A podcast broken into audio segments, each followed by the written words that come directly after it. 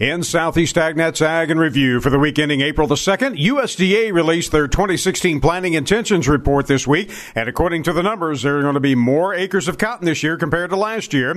Angie Considine with USDA's National Agriculture Statistics Service has the details.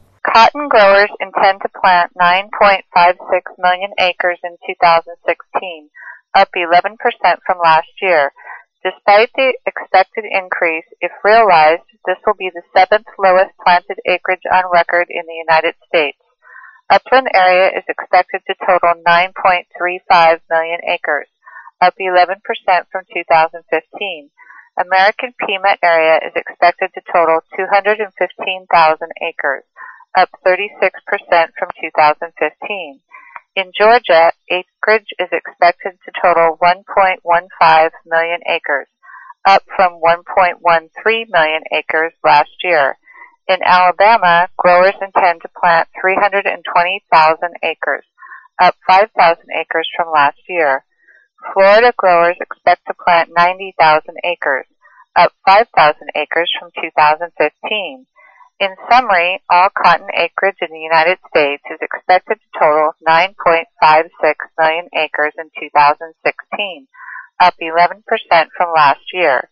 This is Angie Considine with the USDA National Agriculture Statistics Service. Thanks, Angie. And it looks like farmers intend to plant fewer peanuts this year. At least that's according to that planting intentions report. Tyron Spearman has those details. USDA's Ag Statistics Service has released their estimated planted acres for the coming year of all the various crops. On peanuts, they're showing that they are down 9% from last year. They said growers would intended to plant 1.48 million acres. That is down 9%. The expected decrease is largely driven by price concerns due to the large supply of peanuts. Over the last two years, growers increased their peanut acres in most states due to the relatively low prices of other crops, and that created a oversupply of peanuts.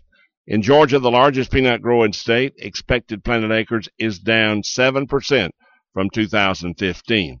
They're showing Alabama dropping from 200,000 acres of peanuts to 170,000 acres. That's 85% or a drop of 15.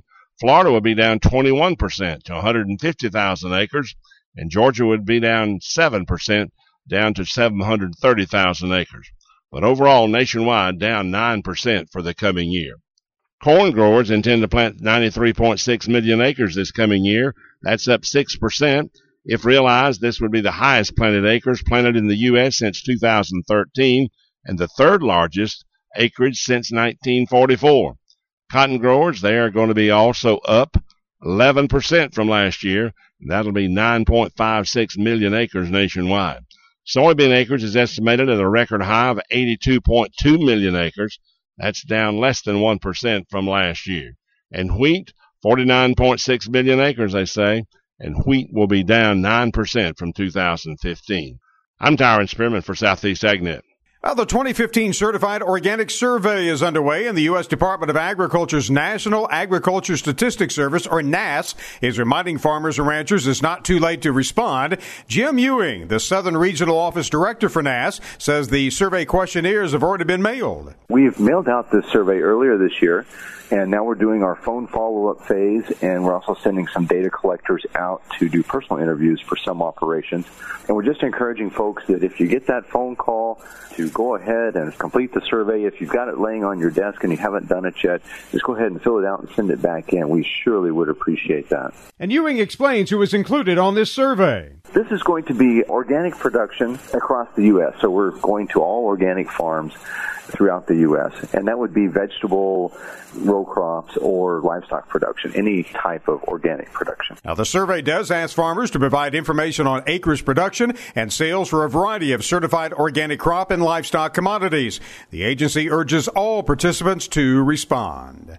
Well, if you're considering starting your own strawberry patch, Kathy Isom has some insight on what all you need to do. If you're considering starting your own strawberry patch right at home, the good news is they're super easy to deal with, can produce a lot throughout the year, and are perennial plants. There are several varieties of strawberries, depending on which one best suits your palate, available at nurseries or found online. Strawberry plants like the full sun and well drained, nutrient rich soil, such as organic potting mix with some compost. They have shallow roots, so it's important they have a steady supply of water. Strawberries can be planted inside or out, in containers or in garden beds. Aside from good soil, steady water, and six plus hours of sun a day, plants should be about 10 inches apart. For inside plants, try to find a space for them in front of a window. Once they're ready to be picked, they'll last unwashed in the fridge for about three or four days, or freeze them for a couple of months, which works just fine for things like pies or tarts, even smoothies. I'm Kathy Isom, Southeast Agnet.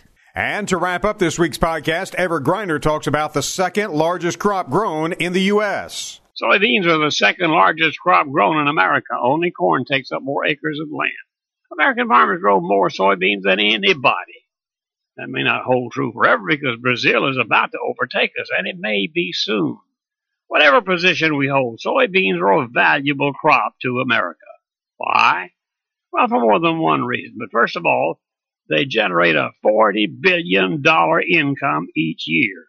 Soybeans are a feed crop, not a food crop. Matter of fact, 98% of that giant crop is used to feed the animals that make up our table meats, like beef, pork, and chicken. And don't forget exports. We do sell some to other countries.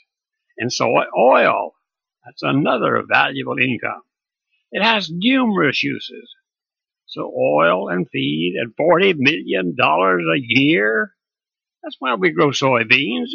And that's Ag Review for today. Everett Griner, Southeast AgNet. Those reports and more from this past week can be found on our website, southeastagnet.com. Randall Wiseman, Southeast AgNet.